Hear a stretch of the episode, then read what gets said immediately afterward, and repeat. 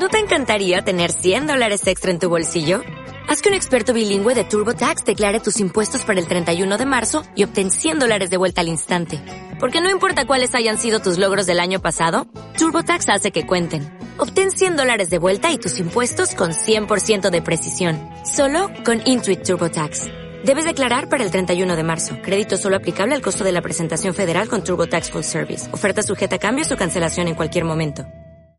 Ahora sí, empieza la precampaña. Son las 7. De la noche al día, Miguel Ángel Dasguani.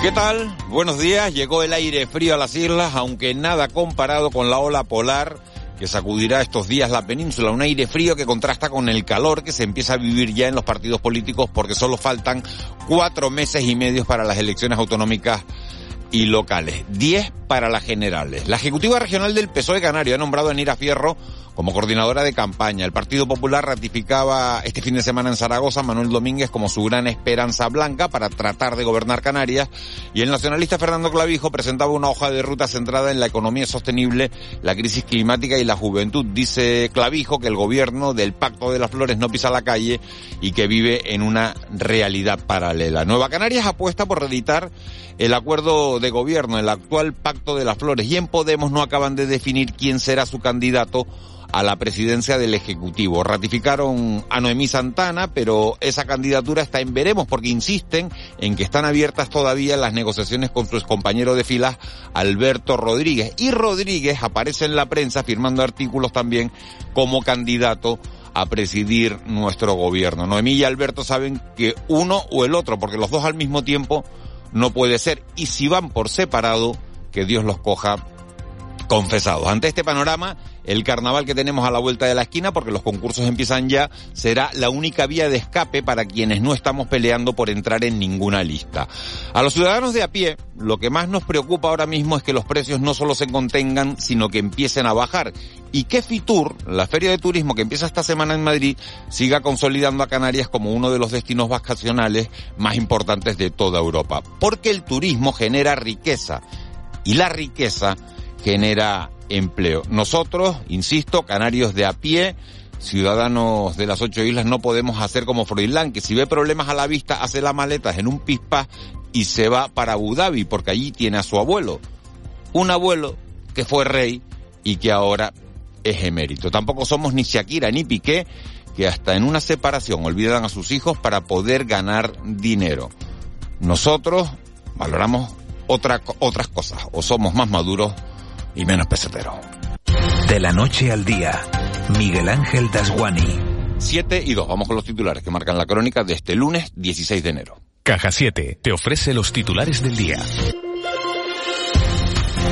Los trabajadores de DISA no irán hoy, este lunes, a la huelga. Después de que la empresa les haya citado hoy para una reunión, responsables de la compañía en Madrid viajan a la isla para sentarse con el comité. El representante de los trabajadores, Marcos Hernández, afirma que si no se produce un acercamiento, continuarán con los paros durante las próximas semanas. El principal motivo de las protestas son los problemas de la plantilla para poder conciliar ante la falta de personal. Trabajas así a turno, necesitas por lo menos una estabilidad horaria que es la que ellos, eh, por ahí donde se quieren, es lo que quieren eliminar. Y la gente, bueno, el personal que está allí, que lo está viviendo, ya a día de hoy, eh, para sacar el trabajo rutinario, no son puntos de trabajo, para sacar el trabajo rutinario, tienen que venir a trabajar incluso los días de descanso. Las Palmas de Gran Canaria condena la violencia machista en una campaña puesta en marcha en redes sociales. Pongamos el foco donde realmente va, vamos a señalarlo, basta de violencia contra las mujeres. Este es el lema bajo el que el Ayuntamiento de Las Palmas de Gran Canaria ha lanzado una campaña en redes sociales para mostrar su condena a la violencia machista contra las mujeres. La iniciativa nace en repulsa contra los últimos crímenes acontecidos en el país, el último el de Hayat en Adeje. Carlas Campoamor, concejala de Juventud, ha dicho que desde las administraciones públicas tienen que hacer todo lo posible para erradicar cualquier forma de violencia. Con campañas como esta, desde la Consejería de Juventud, lo que queremos es que la juventud capitalina tome conciencia de esta realidad trágica y lamentable que existe y que sobre todo se empodere para que con sus acciones también contribuya a la eliminación y que en algunos casos, por desgracia, provienen de personas jóvenes. Hablamos ahora de política. Nira Fierro y Chano Franquis encabezan el comité de campaña del PSOE para el 28M. La ejecutiva regional del Partido Socialista ha designado su comité de campaña para las elecciones autonómicas y municipales del próximo 28 de mayo, cuya coordinadora general será la secretaria de organización y diputada por Tenerife, Nira Fierro, que estará acompañada por el consejero de Obras Públicas, Sebastián Franquis, como coordinador de estrategia. El secretario general del PSOE en las islas, Ángel Víctor Torres, ha asegurado que han garantizado la estabilidad durante una legislatura muy complicada. Ante esta tremenda adversidad de esta legislatura dificilísima, cerrar filas y dar estabilidad política, que es lo que ha hecho el gobierno de Canarias. Y diciendo esto, también acaba una legislatura, ya estamos en el tramo final, nuestro compromiso cuando llegamos en el mes de mayo del año 2019 y cuando teníamos la responsabilidad de ser investido presidente de Canarias fue, y lo recuerdo bien, que íbamos a trabajar para dar una Canarias mejor que la que recogimos. Bueno, pues eso decían. El Víctor Torres, líder del Partido Socialista, actual presidente del gobierno. En las filas del Partido Popular, Manuel Domínguez ha pedido acabar con los desprecios al régimen económico y fiscal de Canarias. El presidente del Partido Popular de las Islas y candidato a la presidencia, Manuel Domínguez, ha dicho este sábado que es hora de poner fin a los continuos desprecios que a su juicio sufre el régimen económico y fiscal de Canarias por parte del Gobierno de España. Palabras de Domínguez en Zaragoza, donde ha presentado su candidatura junto al presidente nacional del partido, Alberto Núñez Feijó. Los populares tienen, ha insistido, un plan para gobernar y no van a dejar que las islas sigan ancladas en esa distancia de gestión desde el Ejecutivo Central. En Canarias, nuestro régimen económico y fiscal ha sido utilizado, presidente, por el Gobierno de España como arma arrojadiza contra todos y cada uno de los canarios. Hoy, de toda la inversión que llega a este país, solo el 0,3% decide invertir en Canarias. Pero yo no he venido a lamentarme, he venido a decirles, el Partido Popular de Canarias se ha convertido en alternativa real de gobierno y tenemos un plan para gobernar. Y terminamos con una noticia que afecta a los vecinos de Santa Cruz de Tenerife porque han conseguido mantener el nombre de la avenida de San Sebastián. El ayuntamiento había decidido denominar parte de esa calle con el nombre del Club Deportivo Tenerife con motivo de su centenario. Los vecinos de la zona han repetido varias protestas para rechazar esta medida tomada de forma unilateral. El alcalde capitalino, José Manuel Bermúdez, ha valorado el acuerdo alcanzado con los vecinos manteniendo el nombre y cambiando solo el nombre de zonas peatonales cercanas al estadio siendo sensibles al diálogo con los vecinos, hemos llegado a un acuerdo eh, con ellos que permite, por un lado, recuperar el nombre de la Avenida San Sebastián y, por otro lado, mantener eh, un espacio público en torno al estadio Eliodoro Rodríguez López con el nombre del Club Deportivo Tenerife. Imagina que puedes aprovechar el sol de Canarias para generar tu propia energía verde, cuidando nuestro entorno y ahorrando en tu factura de la luz. La instalación de placas solares tiene muchas ventajas. En Caja 7 facilitamos y financiamos tu compromiso sostenible. Consulta condiciones en cajasiete.com barra autoconsumo. 7 y 8 minutos de la mañana, desde el lunes 16 de enero. El mundo del deporte, la actualidad del mundo del deporte viene marcada por el triunfo anoche en la Supercopa del Barça sobre el Real Madrid, 3 a 1, con gol de Pedri incluido. Fue el tercero, merecido el triunfo de los azulgrana. Y aquí los nuestros, el resumen del fin de semana, eh, el siguiente. Victoria de la Unión Deportiva Las Palmas, que se mantiene en puesto de ascenso directo a primera división, doloroso empate del Tenerife en casa, victoria del Atlético Paso, derrota de la Unión Deportiva Granadilla y Gatesa y victorias del Lenovo y del Granca. La del Lenovo importante, aunque ya está clasificado para la Copa del Rey, pero muy, muy importante la del Granca que barrió de la pista fue en Labrada porque mantiene sus opciones intactas para participar en ese torneo. Joaquín González, buenos días. Hola, buenos días Miguel Ángel. La Unión Deportiva Las Palmas se mantiene en el segundo puesto de la tabla clasificatoria de segunda división después de imponerse el pasado sábado por 1-2 al colista, el Ibiza. Un tanto de Sandro y otro de Jonathan Viera. Ambos en la segunda parte le dieron la vuelta al gol inicial anotado por el conjunto balear. Los amarillos suman 42 puntos a uno del líder Eibar y dos por encima del tercer clasificado, Levante. El próximo viernes los de García Pimienta recibirán en el estadio de Gran Canaria al Mirandés. El Club Deportivo Tenerife no pudo pasar del empate sin goles en el Heliodoro Rodríguez López ante la Ponferradina. Los blanquiazules son decimos séptimos y están únicamente dos puntos por encima de los puestos de descenso. Ahora tendrán que afrontar dos encuentros consecutivos a domicilio ante el Cartagena y el Racing de Santander. En la segunda categoría de la Real Federación Española de Fútbol, el Atlético Paso sumó la primera victoria de la era Manolo Sanlúcar tras derrotar por dos tantos a uno al Navalcarnero en la Liga F, la máxima categoría femenina, derrota del Granadilla por 2-0 ante el Levante. Y para cerrar con el fútbol, les contamos que anoche el Fútbol Club Barcelona se proclamó campeón de la Supercopa de España al imponerse por 3-1 al Real Madrid. El tinerfeño, el ex de la Unión Deportiva Las Palmas, Pedri González, fue titular con el conjunto Blaugrana y además anotó el tercer eh, tanto. Y en la Liga CB, victorias del Canarias y del Gran Canaria. Los aurinegros derrotaron después de prórroga al Zaragoza por 83-87 y se acercan a ser cabezas de serie en la Copa del Rey, mientras que el Gran Canaria se impuso por 110 a 65 al Fuenlabrada, se sitúa séptimo y pone ya pie y medio en la próxima edición de la Copa. En Canarias nos movemos gratis. A partir del 1 de enero podrás viajar gratis en todas las guaguas y el tranvía con el bono residente canario y sus modalidades. Si aún no lo tienes, solicítalo ya. Si tienes otros bonos de transporte, podrás usarlos para viajar gratis, pero solo hasta el 28 de febrero. Súbete con nosotros a muévete gratis en canarias.com. 7 y 11. Vicky Palma, jefa de meteorología de Radio Televisión Canaria. Buenos días de nuevo. Buenos días, Miguel Ángel. Vicky, ¿con qué tiempo empezamos la semana? Pues de momento con pocas nubes. Las tenemos, por ejemplo, al norte de Gran Canaria, en algunos puntos de La Palma, en algunos puntos también de la isla de Tenerife. Y sí que esperamos que aunque veamos el sol las primeras horas de la mañana, pues la nubosidad vaya en aumento a lo largo del día, especialmente en la vertiente norte y este las islas de mayor relieve, también distintas zonas de Lanzarote y de Fuerteventura. Y es muy probable que antes de medianoche pues tengamos algo de lluvia de carácter débil, al menos en el nordeste de La Palma, de Tenerife, quizás en puntos del norte de la isla de Gran Canaria. Las temperaturas van a ser bastante suaves, son fresquitas a esta hora de la mañana. A mediodía tendremos algunas máximas rondando los 24 grados en zonas costeras, principalmente del sur. Sopla el alisio, lo hará moderado a lo largo del día, con intervalos y rachas localmente fuertes en los puntos habituales, las costas del sureste, eh, los extremos noroeste, en las islas de mayor relieve. Y bueno, en cuanto al estado del mar, hoy vamos a tener mal estado del mar, especialmente por el norte, con olas que van a superar otra vez hoy los dos metros de altura. Y además esperamos que a lo largo de la semana el estado del mar empeore por el norte. Esa ola de frío que está sacudiendo a la, a la península que llega se llama Gerard. ¿Hay alguna posibilidad de que llegue al archipiélago?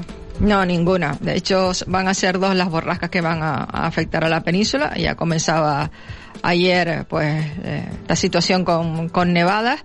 Eh, con una borrasca que se llama Gerard, precisamente, que está pues en, en Europa, al norte, y, y, bueno, llega una segunda borrasca, se llamará Fien, ya tiene nombre también, ya va camino de la península, y bueno, se va a quedar en torno a las Islas Británicas y, va a generar bastante temporal y con una mezcla de todo en, en, la mayor parte de la península y de Baleares va a haber temporal de viento, de mar, de nieve y de lluvia y nosotros simplemente lo que irá llegando es eh, pues a medida que avance la semana vamos a tener régimen de alisio, sí que con un viento de norte y nordeste ir arrastrando restos de la nubosidad que pueda haber en el Atlántico Norte que llegará cargada de humedad y que nos irá dejando algunas precipitaciones pero de carácter débil, no tiene nada que ver con lo que se espera en la península. Y bueno, también notaremos un poquito más de fresco que también hace falta que eh, si contamos los días con temperaturas bajo cero este año en, en las cumbres, este año y el mes de diciembre, pues prácticamente no encontramos ninguno. Y si tenemos pues menos 0,1 grados ahora en el entorno del Parador, en, en, las cumbres de la isla de Tenerife y en esta época del año con el cielo despejado deberíamos de tener pues en zonas como el Roque de los Muchachos o, o Izaña pues 3, 4 grados bajo cero y, tenemos un grado un poquito más en, en el Roque de los Muchachos y 0,3 en Izaña. Tenemos unas temperaturas que no son normales, todavía un poquito altas. No vamos a pasar el frío que van a pasar a la península, no vamos a tener en principio nieve, no vamos a tener temporal de viento, sí que vamos a, a tener mal estado del mar a lo largo de las próximas jornadas, pero es normal, ese oleaje que hoy puede estar entre los 6 y 8 metros de altura en, la costa gallega, pues seguirá desplazándose hacia el sur y nos llegará a nosotros con olas en, unos, en torno a unos 4 metros aproximadamente. Fíjate, nos dicen que en el Parque Holandés, en, en Fuerteventura, que hace pelete, que viento del norte con nubes. Y en el Madroñal, en Santa Brígida, 11 grados a esta hora de la mañana. O sea que tampoco está mal, ¿eh? No, no es el frío de la península, pero no está mal, ¿no? 11 graditos está bien. 11 grados en Santa Brígida, pues es eh, más o menos una cosa, una temperatura de invierno, tampoco es Sí, sí. mucho, mucho frío, igual que más o menos como las temperaturas en la laguna, que también andan en 11 grados. Sí, 11, 12 estaban poniendo antes que, que había en la laguna. Ya sí. en, la- en Fuerteventura tenemos un poquito más en, en zonas del interior, 14, 15 grados, no tanto a nivel del mar, a nivel del mar tenemos unos 17 grados, que eso sí que yo no lo podríamos llamar frío. Eh, Vicky, ¿tú cocinas? A veces sí. A veces sí. ¿Y tú sabes si las croquetas quedan bien en, la- en las freidoras de aire caliente? No tengo ni idea porque ese idea. aparato no, no, no, No, lo tengo. caso. Dice, no, los oyentes nos empiezan a decir porque hicimos la pregunta antes, dice, no, las croquetas no, para las croquetas no sirven las freidoras de aire. Quedan fatal, para el resto de cosas maravillosas. Bueno, pues, esta es la pregunta, la duda que nos invadía esta mañana, que nos invade hoy porque es el Día Internacional de la, de la Croqueta. Mira, si ya han puesto a comernos una croqueta, nos la comemos con, con todas sus Con todas sus consecuencias. consecuencias, bueno, no sé. Vicky Palma, muchas gracias. Adiós, Hasta buenos ahora. días. Buenos días. Siete, siete y cuarto. Laura Otero, 112. Muy buenos días. Hola, buenos días. Laura, ¿cómo han transcurrido las últimas horas? Bueno, pues a este, en este momento estamos pendientes de un accidente entre un turismo y una motocicleta que se ha producido sobre las seis y media de esta mañana en la carretera Cuesta Ramón, en Las Palmas de Gran Canaria. Hacia el lugar ya se han dirigido tanto ambulancias del sub como la policía local. Y de la pasada noche lo más destacable fue otro accidente, en este caso entre un motorista y un ciclista en la Gran Canaria 1, en el municipio de Telde, también en esta isla. En este caso, las dos personas tuvieron que ser asistidas por el SUB. El ciclista en estado grave fue trasladado al insular con diferentes traumatismos y el motorista también fue trasladado al hospital, aunque con otro tipo de lesiones de carácter moderado. Cuesta Ramón, ¿dónde está? Pues es en la zona de, justo a la altura de Merca, de la entrada a Merca Las Palmas. Ha sido el, este accidente del que hablábamos que se ha producido a primera hora. A primera hora, seis y media de la mañana. Eh, Laura, muchas gracias. Buen día. Gracias a ustedes, un saludo. Un saludo. Siete y dieciséis, nos vamos al contrapunto. El Contrapunto. Ángeles Arencibia y Juan Manuel Betencur.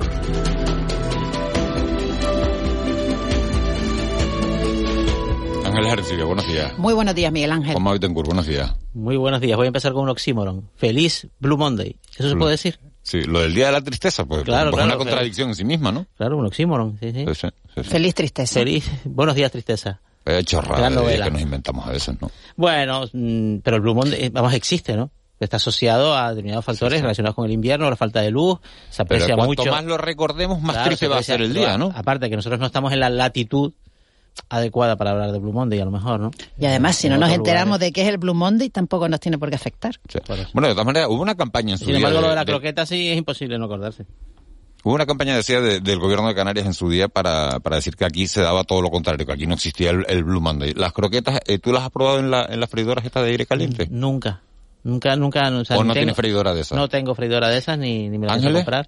Tampoco, pero la freidora esta, hay una campaña intensísima, ¿no? De, de, de, de venta, sí, yo la veo todo por todos tiene, lados, todo el mundo tiene, todo el mundo habla. La verdad es que Hay- hay- he reducido, he, he reducido bastante la ingesta de fritos y tal, y las croquetas me salen, eso sí, cuando las... Eso Pero las- sí, por eso es que, es que se pueden poner en el horno, para- precisamente para eso, para evitar el aceite, Ah, Juanma. bueno, pues las croquetas me salen muy bien. Las sí croquetas es una cosa decir. seria, ¿eh? Lo de Juanma, Juanma no tiene abuela. o sea, las croquetas me salen muy bien, el No, bacalao no me te- sale no te- muy bien. tenía es que ma- pues, si eres, si eres, si- es que no tenía por- por abuela no- y sobre todo tenía una madre que sería así Pero, las ¿y, croquetas. por- y mi cuándo madre tra- ¿Y cuándo traes? Porque no has traído nada. En todo- Pues tengo el congelador años. lleno de croquetas. Tres años, no, tres años. ¿Y qué has Tengo el traído? congelador, Miguel ¿Qué has Ángel, traído? tengo el congelador lleno de croquetas. ¿Qué has traído de comer en tres años A aquí, ver, Juanma? el... Pero ni un bizcocho el por jueves Navidad. por la mañana estoy ahí. Bueno. Creo, igual. Sí, Entonces sí, te bueno, llevo croquetas. Venga, vale, algo sanito. Oye, y aquí también. En fin. No, entonces, bueno, vamos a ver cómo llegan las croquetas, pues ya un día Ángeles, entero, no Ángeles, sé yo. ¿no? Ángeles, no te indignes que, que nos queda una semana por delante. Pero que si no, pues a ti te lleva a desayunar, ¿no? Te lleva, te lleva. ¿Me lleva o lo llevo? O lo lleva, Cuidadito o lo con lleva. eso. No, Ay, es verdad. Nos llevamos, nos llevamos, Bueno, nos llevamos. Cuidadín. Buf, tengo yo una Nos semana larga por llevamos. delante. Cuidadín. Nos Cuidadín. llevamos a desayunar. Señores, que, que, que ha empezado la precampaña y se nota. Este fin de semana acto multitudinario del Partido Socialista con una ejecutiva regional, eh, acto multitudinario del Partido Popular en Zaragoza, que se ha ratificado a Manolo Domínguez como candidato a la presidencia del gobierno de Canarias. Uno pensaba que ya estaba absolutamente ratificado, y, y Coalición Canaria que también marca su hoja de ruta para, para las próximas elecciones. Hoy dice Fernando Clavijo en una entrevista que publican los periódicos el Día de la Provincia que el gobierno actual, el gobierno del Pacto de las Flores, que, que vive en una realidad paralela porque no, porque no pisa la calle. ¿Qué sensación se llevan ustedes de, de este, arranca ahora sí la precampaña? De, este fin de semana, primero sí, eh, segundo, de este fin de semana, yo la conclusión que saco es que se van perfilando los mensajes y las ideas fuerzas de, las, de estas tres fuerzas- organizaciones que, que ha citado. Eh, el Partido Socialista y Ángel Víctor Torres, en particular como candidato, somos fiables. Eh, Coalición Canaria, somos la alternativa. O sea, es decir, si, si no te gusta lo que hay, estamos nosotros. Eh, y el Partido Popular, lo cual tiene pros y contras para la candidatura de Manuel Domínguez. Eh, las autonómicas y locales son las primarias de las generales, que es el mensaje claro del Partido Popular eh, en esta campaña, lo cual en Canarias tiene una lectura positiva y una lectura no tan positiva. Fíjate que para mí, aparte de, de- del hecho evidente de que estamos en, ya en campaña, en, campa- en pre-campaña, y que este tipo de actos son necesarios para que los partidos pues eh, eh, movilicen a sus fieles e intenten conseguir más, más apoyos, eh, veo tres cosas. Una, bueno, dos cosas. Una, que es la primera vez para los tres. Para Manolo Domínguez se estrena. Clavijo se estrena desde la oposición y Ángel Víctor Torres se estrena desde el poder. O sea, los tres afrontan una posición nueva. Eh, y después el hecho eh, de que no haya ninguna mujer en estos en estos puestos de cabeza, salvo Noemi Santana, que tampoco está tan clara, ¿no? Como ella nos, nos comentaba el otro día. ¿Qué en- va a pasar con ella y con Alberto Rodríguez? Porque Alberto Rodríguez lo ha visto este fin de semana en la prensa, en un artículo firmado por él, presentándose como candidato a la presidencia del gobierno de Canarias. Y me llamó la atención nada más la firma del, la firma del, del artículo. Después del artículo eh, hablaba artículo de, un poco de una serie de cuestiones y era un poco crítico con el actual gobierno. ¿eh? El artículo, el artículo luego es un poco salpicón, ¿no? De muchos temas y tal, de los que pasa por, por encima sin profundizar en ninguno. Yo puedo, puedo dar la información que tengo, Miguel Ángel. Eh, y es que eh, Noemí Santana se ha planteado seriamente eh, en pos de ese acuerdo de la izquierda a la izquierda del PSOE, eh, en renunciar a, o sea, ceder la candidatura presidencial a Alberto Rodríguez. Pero las condiciones que pone Alberto Rodríguez tienen que ver más con las posibles alianzas posteriores, ¿no? Porque Pero ¿y qué, y qué pide Alberto Rodríguez? porque no se puede pactar ni con el PSOE, ni con Nueva Canarias, ni con Casimiro Curbelo, o sea, con ASG, ni con el PP, ni con el... Ni con, Con el- nadie. ¿Y entonces? ¿Y Claro. entonces?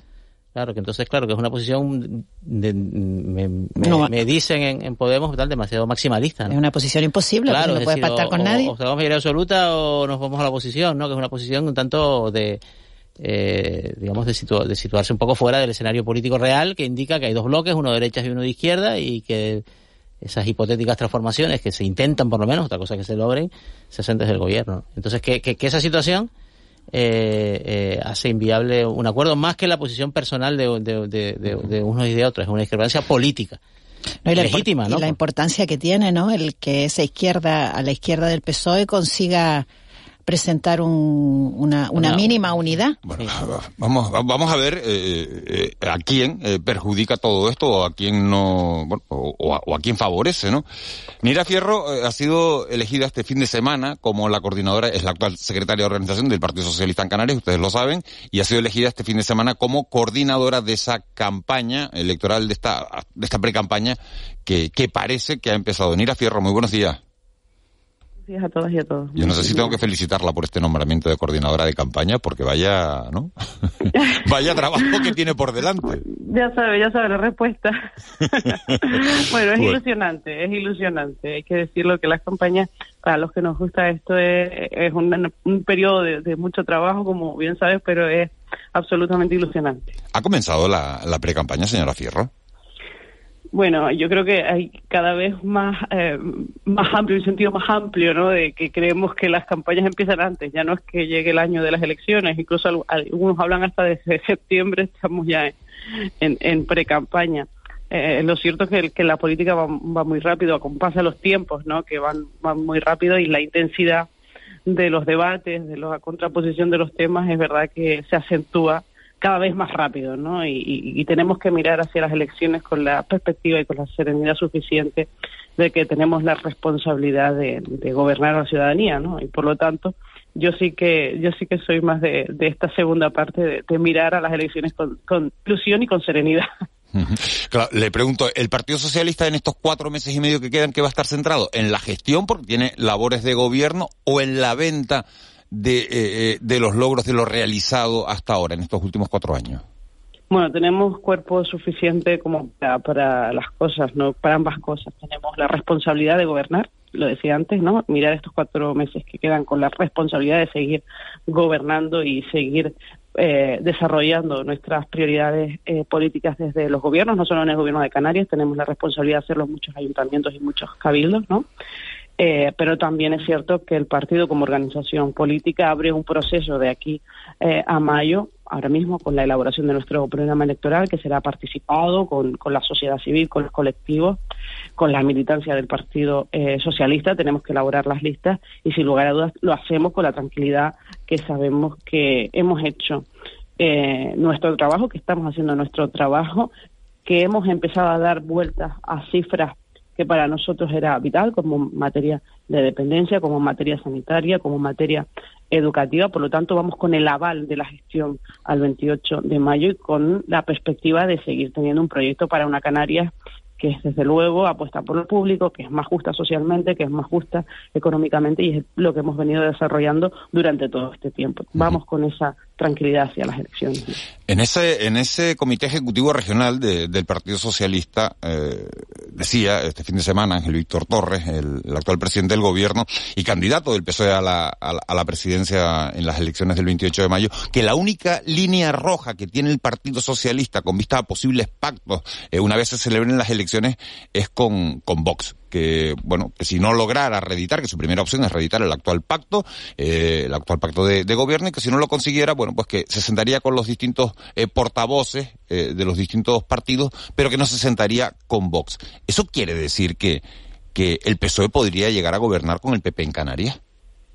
Bueno, quiere decir lo que hicimos también en el 2019, que fue sentarnos con todas las formaciones políticas. Evidentemente, la línea roja es con quien no atiende a criterios, entendemos, eh, democráticos, a quien rechaza la violencia machista, a quien no reconoce la igualdad entre mujeres y hombres, a, Vox, ¿no? Como decía el, presidente, y a partir de ahí, eh, evidentemente, lo que bien acaba tiene vocación de continuidad, ¿no? Y hemos tenido un pacto sólido en Canarias durante estos cuatro años y hay una cuestión que es muy importante que ha dado estabilidad a las instituciones. El Partido Socialista ha dado estabilidad a todas las instituciones donde ha estado eh, esta legislatura. Fue una cuestión que no hemos visto en otros lugares de nuestro país. recordemos que hemos tenido elecciones anticipadas en Castilla y León, en Andalucía, en Madrid. Eso no ha pasado en Canarias porque el Partido Socialista es muy consciente de que está para dar solución a la ciudadanía y no darle problemas, ¿no? Eh, y, por lo tanto eh, apostamos por porque este modelo del progresismo en Canarias continúe eh, adelante, pero sin lugar a dudas nosotros salimos a, ganar las elecciones con, con mayor margen, ¿no? Es evidente.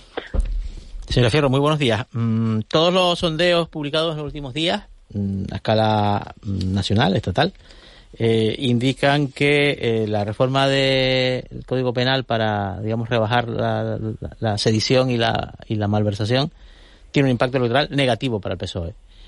esto quizás podamos pensar que Canarias está lejos y que no tiene incidencia, pero bueno, hay algún caso incluso relacionado con las islas, ¿no? Como puede ser el caso de, del ex eh, alcalde de Santa Cruz, Miguel Cerolo, que eventualmente se podría beneficiar de esta situación y, que lanza un mensaje de determinados cargos públicos condenados por motivos, digamos, poco por conductas poco recomendables, al final ven rebajada su pena. ¿Cómo va a lidiar el Partido Socialista en Canarias ante una circunstancia como, como esta? Que parece, lo dicen todos los sondeos publicados, de medios de distinta tendencia, eh, están dañando las expectativas electorales del Partido Socialista para los próximos comicios. Bueno, eh, para empezar, siendo implacables como lo hemos hecho siempre con la corrupción, ha puesto usted casos eh, concretos, ¿no? El Partido Socialista siempre ha sabido dónde ha estado respecto a, esta a esta cuestión y, segundo con, la honestidad y con la cara la cabeza bien alta de, saber que cada reforma legislativa eh, de este país y, desgraciadamente lo ha centrado solo en dos pero pero este país ha tenido en los últimos tres años un paquete de reformas legislativas importantísimas que han venido a mejorar la vida a, la ciudadanía y que sin lugar a dudas también cuenta en torno a la oposición que tenga el ciudadano o la ciudadana respecto al Partido Socialista. No vamos a, preocuparnos por dos eh, cuestiones que usted ha mencionado, que dicen las encuestas que, que pueden eh, afear o afectar a la imagen del Partido Socialista, cuando primero es un partido que ha sido tajante eh, en torno a la corrupción, cuando ha sido un partido que en el gobierno y con reformas legislativas ha posicionado a este país en la media europea y ha homologado las reformas legislativas al resto de la Unión eh, Europea y que además ha estado legislando permanentemente durante estos tres años por mejorar la vida de la gente y puedo poner un sinfín de eh, ejemplos como el ingreso mínimo vital o, eh, o por ejemplo, la reforma laboral. Eh, buenos días, señora Fierro. Eh, ¿Siguen vigentes la lista cremallera? ¿Cuántas eh, cabezas de lista mujeres va a presentar el partido en Canarias? Bueno, de momento saben ustedes que no que estamos en el proceso de, elaboración de candidaturas que por supuesto son cremalleras y paritarias y, sabes que, que, tenemos dos, dos mujeres al frente de, candidatas a la alcaldía de la ciudad de Las Palmas de Gran Canaria y candidata a la alcaldía eh, de Santa Cruz. Y las pongo con referencia, afortunadamente son muchas más que no suficientes, que yo soy de las que eh, aboga por, por, esa presencia que además es que la escuchaba antes hablar ¿no? de las candidatas a la presidencia del gobierno. Eh, hemos avanzado mucho, pero nos queda mucho por hacer, incluso dentro de las propias estructuras de, los partidos. Pero vamos, que no le quepa la menor duda a nadie que estamos en eso y que, y que por supuesto, eh, vamos a llegar. Claro, el avance sería que la candidata a presidencia sea, una mujer, ¿no?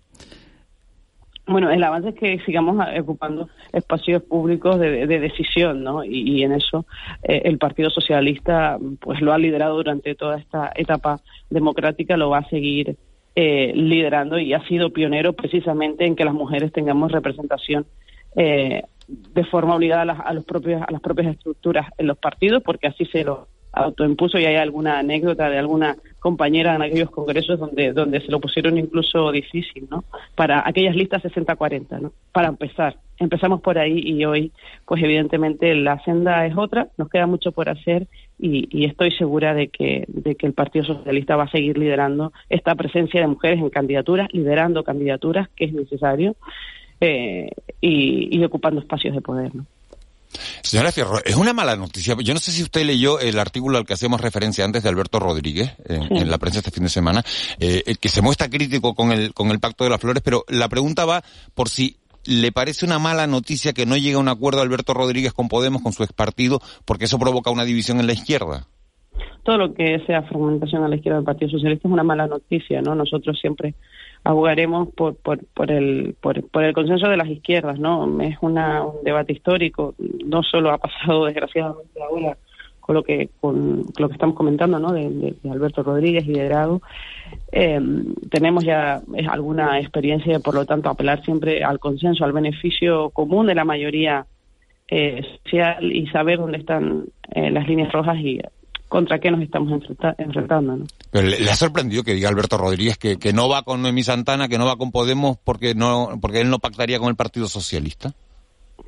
Bueno, yo lo que apelo es al, al, consenso y, al, al entendimiento que es necesario en la sociedad que estamos viendo en los parlamentos de la, de la diversidad en la ideología que necesita de esa altura de miras, de ese consenso para poder sacar eh, políticas adelante, que creo que los más, los más importantes, porque eh, al final nos estamos olvidando del resultado, ¿no? Que el resultado es precisamente hacer políticas que vengan a, beneficiar a la mayoría social.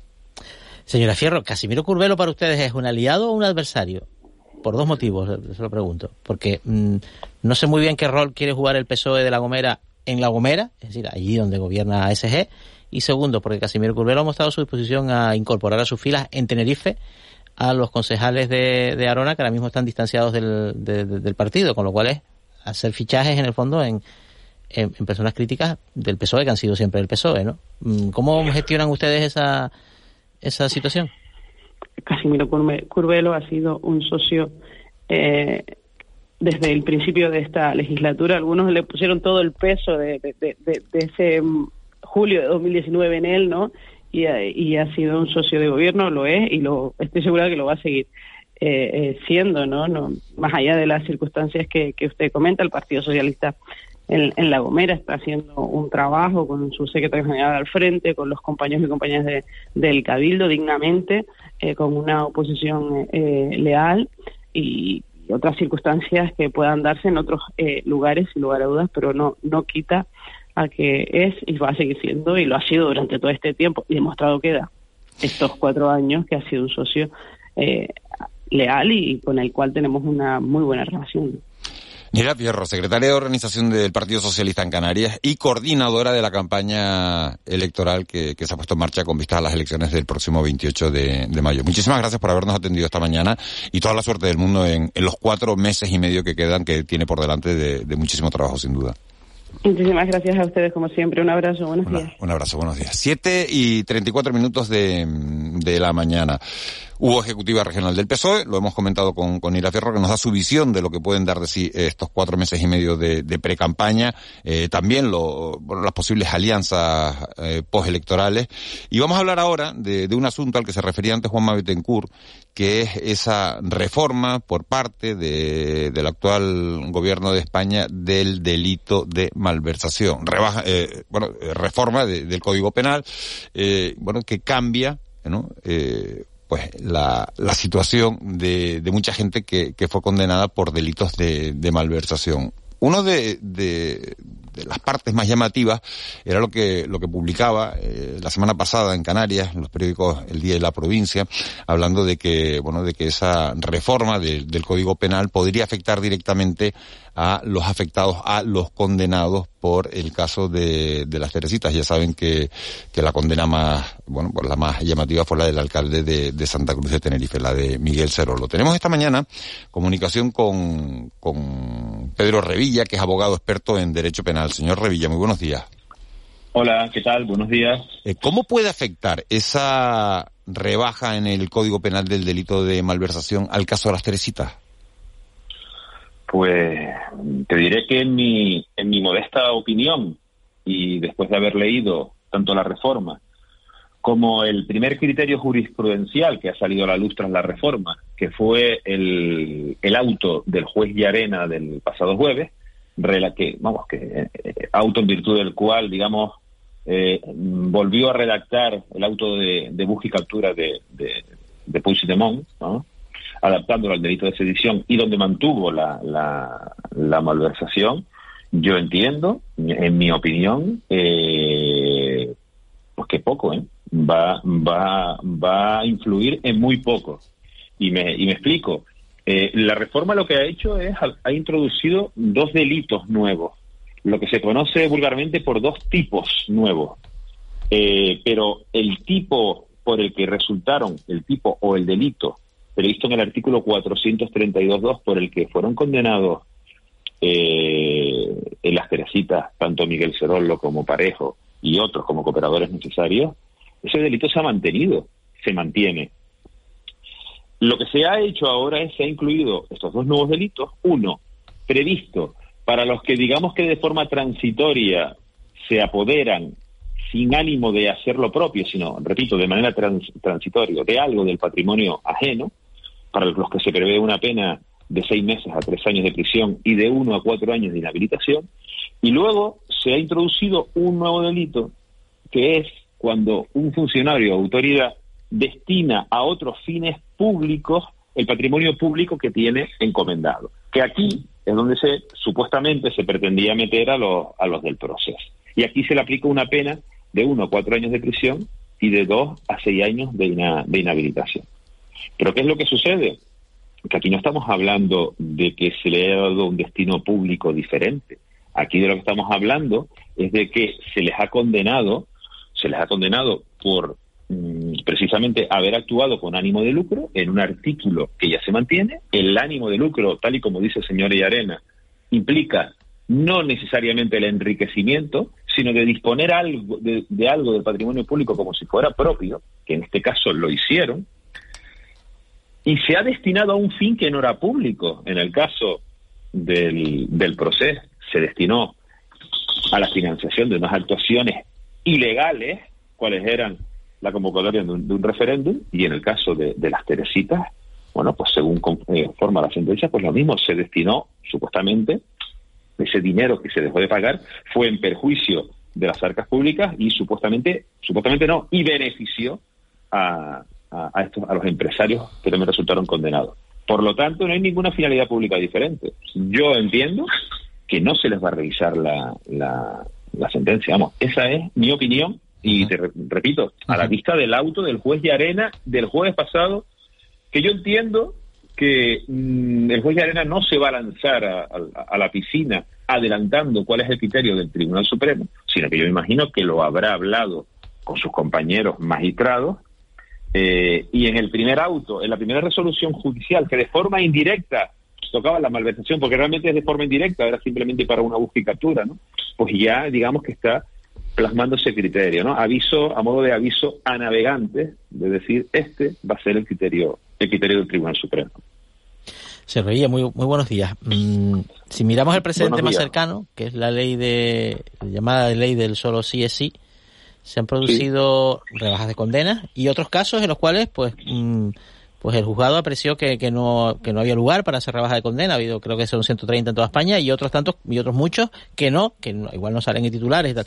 No, no puede ocurrir que por falta de claridad del legislador y la confusión esta que hay sobre la malversación, si es con ánimo de lucro o sin ánimo de lucro, eh, se dé un poco esta circunstancia de que unos, como decir, políticos condenados, ya hace los de las teresitas u otros, ¿no?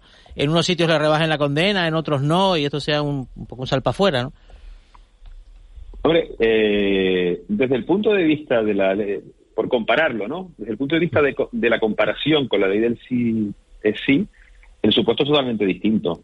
En la ley del sí es sí, lo que se hizo fue integrar los abusos sexuales con las agresiones sexuales en unos nuevos delitos, en unos nuevos delitos, y se abrió, digamos, el arco punitivo por debajo y por arriba. Se abrió, se modificó. Es decir, que si antes una pena a lo mejor iba de 2 a 6, ahora se puso de 1 a 6. Si antes una pena iba, por decirte cantidades, de 4 a 8, ahora se pone de 3 a 9. Es decir, se modificaron los delitos y los baremos punitivos. Por eso, por eso, están acaeciendo tantas reformas, porque los grados mínimos de las penas se han modificado desde el momento en que tú abres por abajo y pones un, disminuyes la pena por debajo, precisamente para dar cabida a esas conductas que antes eran los abusos sexuales y que ahora todo es agresión sexual. Pero es que en el tema de la malversación es totalmente distinto. Aquí no se ha modificado el artículo por el que resultaron condenados los, eh, los condenados, valga la redundancia del caso de las Teresitas. El artículo sigue siendo el mismo. Aquí lo que se ha hecho se han introducido dos nuevos. Entonces, eh, ¿qué van a hacer ahora? Volver a enjuiciar los hechos y aplicarles eh, cualquiera de los, de los dos nuevos preceptos, de los dos nuevos delitos, cuando sigue vigente el anterior y cuando, tal y como he explicado, no tiene nada que ver los dos nuevos delitos que prevén conductas más leves con el agravado por el que fueron condenados. O sea, el supuesto es totalmente distinto. Lo que yo entiendo es que aquí se ha generado esta confusión pues no sé si de forma interesada, probablemente. Por, pues, por, la expectativa que genera, claro. Claro, pero, pero nada más lejos. Y, y la cuestión, y la cuestión de las dudas del ánimo de lucro, aquí no hay ninguna duda, o sea, y lo dice Yarena en su, en su resolución. Oiga, mire usted, desde hace más de 50 años, y lo dice así expresamente, llevamos diciendo que los delitos de malversación, en los que el bien jurídico protegido es el patrimonio, el buen hacer, la diligencia del funcionario en relación a los intereses que tiene encomendado sobre un patrimonio público, aquí el bien jurídico protegido, digamos que queda, queda afectado desde el momento en que se dispone del, del dinero público como si fuera propio. Y esa, ese acto de disposición como propio es el ánimo de lucro. Y no hace falta enriquecimiento. Así lo dice expresamente. O sea, que es que no hay dudas de que lo, que es el ánimo de lucro, ¿me entiendes? Entonces...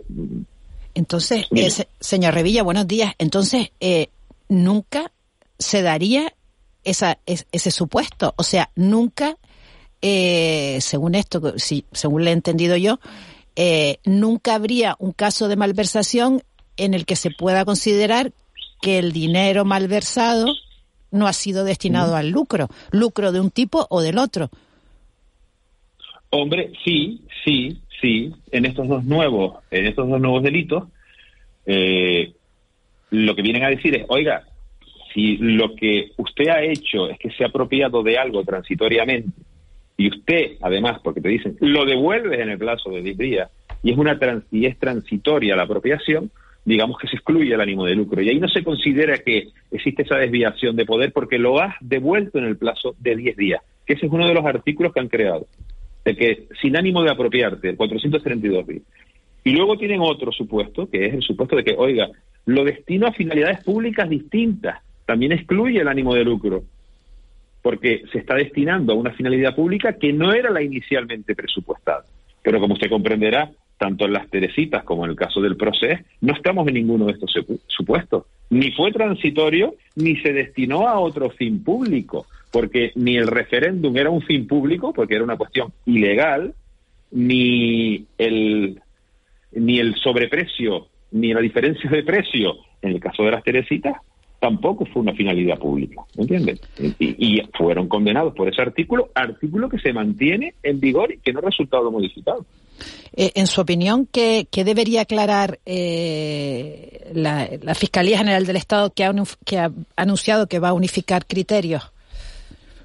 Pues mira, yo creo, yo pienso que la Fiscalía General del Estado, eh, por donde debe de ir esa circular, es pues más o menos por lo que acabo de explicar ahora mismo de que existen estos dos nuevos delitos y que realmente lo que tendrá que decir es que mm, va a, indicarle a sus fiscales que no procede informar la revisión de las condenas cuando hayan sido condenados por el tipo agravado del 432.2 o por el tipo no agravado del 432. Es decir, cuando realmente ha existido ánimo de lucro porque ni ha sido transitorio ni se ha destinado a, un fin público distinto. Que en aquellos supuestos en lo que concurran estas circunstancias se apliquen los dos nuevos delitos, pero no en los que ya han sido condenados por... Eh, o sea, es, más, o sea, tendría que ser a lo, además a los nuevos, ¿no? Entonces, yo, otra cosa, otra cosa es lo que pase en la práctica, pero esta es mi, la interpretación que hago de lo que he podido, de lo que he estudiado de la reforma y de, y de ya, y ya les digo, del auto del juez de arena del otro día. Pedro Revilla, abogado experto en Derecho Penal, muchísimas gracias por, por habernos ilustrado esta mañana, por habernos contado su visión, eh, al menos de, de, toda esta situación. Eh, llamaba la atención el titular de esa reforma del Código Penal para, bueno, para reducir las condenas por el delito de malversación, pero en este caso, claro, que todo depende de si hay o no ánimo de lucro. Y eh, según nos acaba de explicar, en principio, desde su punto de vista, lo hubo, con lo cual no habría lugar a esa, a esa revisión de la sentencia del caso de las Teresitas, ¿no? Efectivamente. Pues muy bien. Señor Revilla, muchísimas gracias. Venga, hasta luego. Buen, día. Siete, siete y cuarenta y seis minutos. Vaya mañana intensa que estamos teniendo de radio en, en este lunes, en este inicio de la semana. Y nos vamos a ir ahora, bueno, hasta La Palma, hasta Madrid, de dos maneras, porque esta semana eh, en Madrid, aparte del frío que tienen, eh, da la, se da la circunstancia de que en esta ola de frío polar que llega a la península se va a celebrar Fitur, una de las ferias turísticas más importantes de, de toda Europa. Canarias, lógicamente, va a Fitur con muchas expectativas la consejera ha dicho que, vamos a Fitur con, buenas perspectivas, a pesar de la incertidumbre económica que, nos rodea, se refiere a, pues el alza de precios en todos los países de la, Unión eh, Europea. Y ya Isa Castilla ha dicho que, que la demanda está fuerte para, para este 2023, al igual que la conectividad, aunque, bueno, los riesgos siguen existiendo por la guerra y por ese alza de los costes. A lo largo de toda la semana vamos a hablar con los distintos consejeros de turismo de los cabildos insulares, que son quienes planifican y quienes piden eh, por dónde debe discurrir la política eh, turística de cada una de las islas. Y vamos a empezar por Raúl Camacho, que es el consejero de turismo de, de la isla de La Palma. Señor Camacho, muy buenos días. Muy buenos días a todos. Después de, eh, de, todos los episodios de, del volcán, de, eh, de, los daños colaterales de Cumbre Vieja, eh, llega Fitur, llega un Fitur presencial, llega un Fitur en plena efervescencia. ¿Con qué propuesta llega la isla de La Palma a esta feria turística?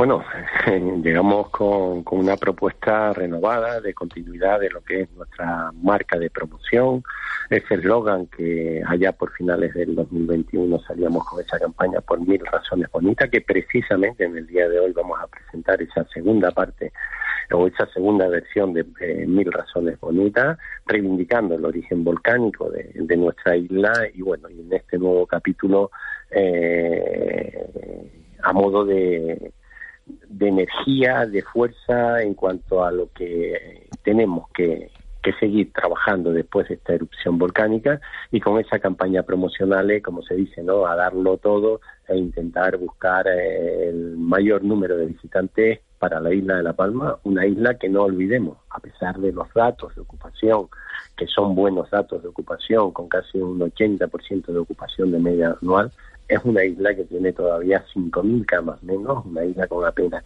10.000 unidades alojativas y que está pasando un problema enorme en cuanto a conectividad, en cuanto a caída de conectividad con los mercados europeos principalmente, no así con el nacional, y bueno, y reivindicando todo ese tipo de ayudas que, que se han renovado muchas de ellas y también eh, demandando todas aquellas o aquellas ayudas que no se han cumplido por parte del gobierno de Canarias, que hablamos precisamente, y me refiero a esos incentivos de conectividad que también eh, han dado una imagen negativa de la isla de La Palma a las compañías aéreas a través de ese incumplimiento que el gobierno de Canarias no eh, pudo llevar a cabo o no realizó y no cumplió con ella. Vamos a intentar reforzar nuestra imagen, a, decirles a las aerolíneas que bueno que seguimos trabajando junto con el gobierno de Canarias y junto con el gobierno de España en esas medidas y ahí es donde estará todo, digamos, toda la carne en el asador en el próximo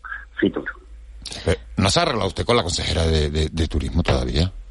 Bueno, nosotros no tenemos nada que nosotros no tenemos nada con la consejera de turismo. Lo que tiene que hacer la consejera de turismo es cumplir con, con los, eh, las propuestas que se han pues, que eh, a finales o a principios del 2022 recogía dentro de ese plan Renace para la isla de La Palma esos incentivos a la conectividad y que tantos dolores de cabeza está dando a la isla de La Palma le vamos a solicitar una nueva reunión a la consejera para explicar todas esas nuevas medidas que se han publicado en el boletín oficial del Estado del 28 de diciembre y bueno, y nosotros siempre llamando al diálogo y, en esa reunión, además que no tiene que ser eh, incluso ni política, son reuniones técnicas donde se articulan todo ese tipo de, de ayudas, incentivos y son los técnicos quienes tienen que eh, articularla para que nosotros políticamente podamos tener los éxitos y sobre todo la ciudadanía de La Palma, ¿no?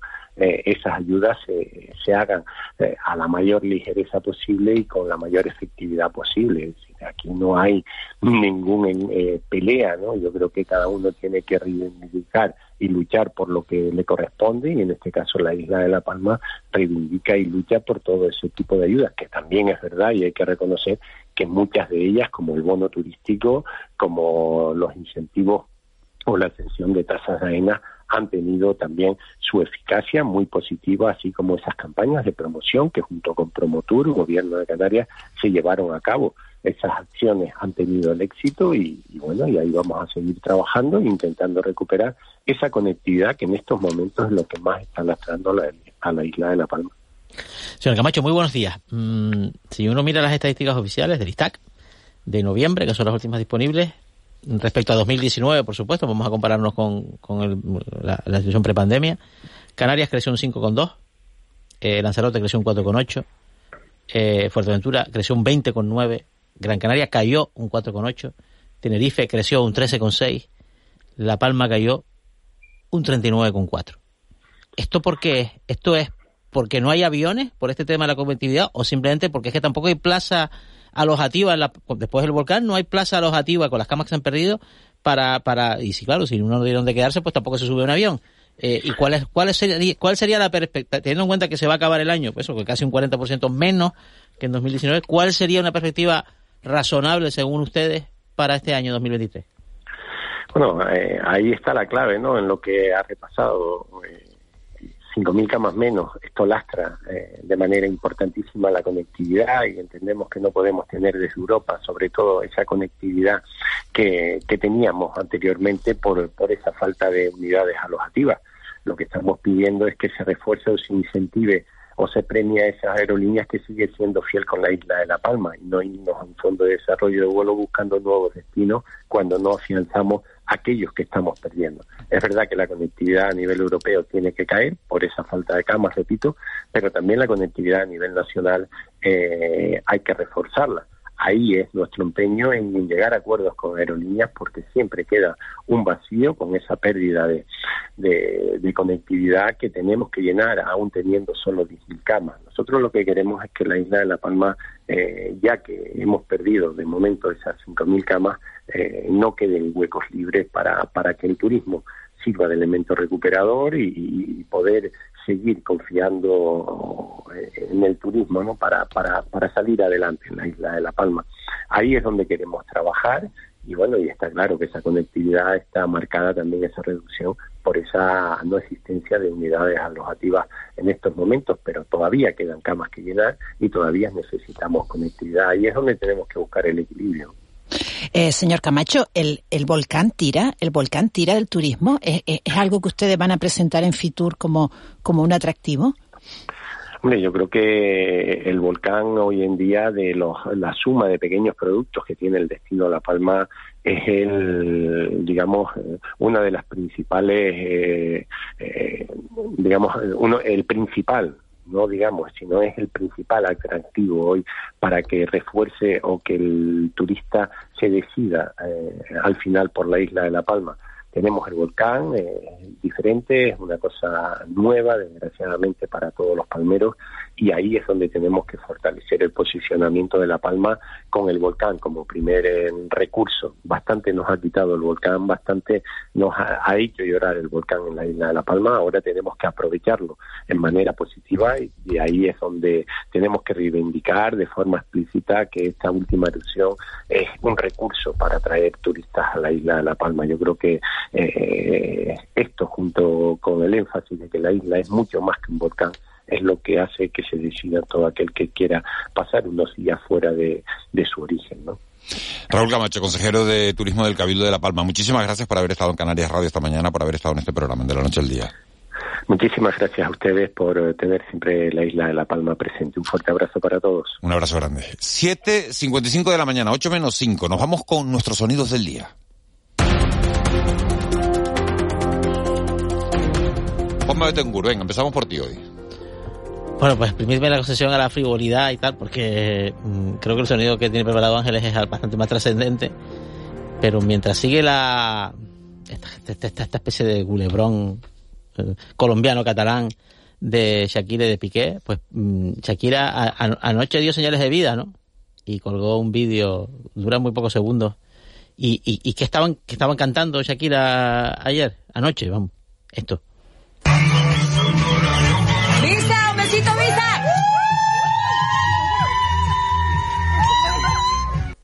Shakira estaba de fiesta con unas amigas, eh, le manda un mensaje, dice Visa, entiendo que es a Visa Rap, porque estaban escuchando eh, la, la, la, producción, la otra producción de Visa Rap, en este caso con el cantante Canario Quevedo, el famosísimo Quédate, que ahora aspira a ser destronado por el el nuevo éxito de, Shakira. Eh, esto fue, lo subió anoche en Twitter, lleva tres millones y medio de visualizaciones. La verdad que se le está sacando una rentabilidad. ¿Qué, bien lleva esta gente los divorcios, ¿no, Ángeles? Total, ¿no? Y las imágenes ayer de, de, ayer o antes de ayer de, de Piqué eh, en un Twingo. Llegando en un, ¿Eh? y escuchando a Shakira. Y escuchando a Shakira y llegando, no sé si a, no sé a dónde, pero llegando en un Twingo.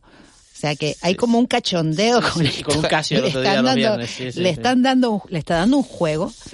Una cosa supuestamente dramática no la, historia de un despecho y tal, y, se ha convertido en un, en un, este cachondeo este no fin había un artículo de Nuria Lavari en el país que terminaba que decía que bueno que realmente esto era no una canción de despecho ni de amor sino de negocio y de mercado y que era un canto al mercado. Y al final la última frase del artículo decía de todas en cualquier caso sea como fuere Shakira te felicito que bien actúas Señor, en fin. Qué alegría. Y de fiesta ayer y con... Con Quevedo. Con, Quevedo, en fin. Ángeles Arencibia, ¿qué nos traes tú? Bueno, vamos a escuchar uno de los testimonios que se escucharon ayer, que se, que se emitieron ayer en el programa Salvados de la Sexta, eh, sobre denuncias al tenor español Plácido, Plácido Domingo, ¿no? Denuncias de, de mujeres que se han sentido, que han sido pues eh, acosadas, ¿no? Por, por, por el tenor. Vamos a escuchar uno de ellos desde el 99 que empezó con sus llamadas a cualquier hora de la noche y de encontrártelo por todos lados o, o que venga a tocar a tu habitación horas tardes a muy tarde, o sea, y aparte me, me empezó ya, este, e- e- ese proceso es, es continuo y se va, va creciendo. Que se equivoca y te da un beso un poco más cerca del labio, y si, uy, no haces así, es, es un, es un cosa así, viste, estar siempre en una cuerda floja. Pues uno de los testimonios, ¿no? De mujeres eh, de la de la ópera que, que han denuncian haber sido acosados, ¿no? Haber sido eh, sometidas a acoso sexual por parte del tenor. Y bueno, esta habla desde el año 99, ¿no? Eh, Claro, lo- lo la peor de del años, asu- lo la peor- de años. Lo peor del asunto, lo que revelan un poco las declaraciones de, de todas estas bueno, profesionales de la, de la lírica, eh, es que es una conducta sistemática. Ese es el punto que tiene de conexión, pues, por ejemplo, con el caso muy célebre, ¿no? que fue el de Harvey Weinstein, el productor eh, cinematográfico, ¿no? que es, un- es una conducta sistemática, que se repite en el tiempo, con muchas mujeres, durante mucho tiempo. Y el poder, Juanma, el poder. en- en un el ejercicio de- poder, de- de el poder de este de hombre poder. que, que, que la- Poder de impunidad. realmente la historia ha, ha- ha aparecido muchos años después, ¿no? Y gracias a, a ese movimiento que, que abrió a muchas mujeres, animó a muchas mujeres a denunciar otras cosas, ¿no? Pues dos sonidos, dos sonidos muy significativos, el de Shakira y el de esta denuncia. Por eso acoso.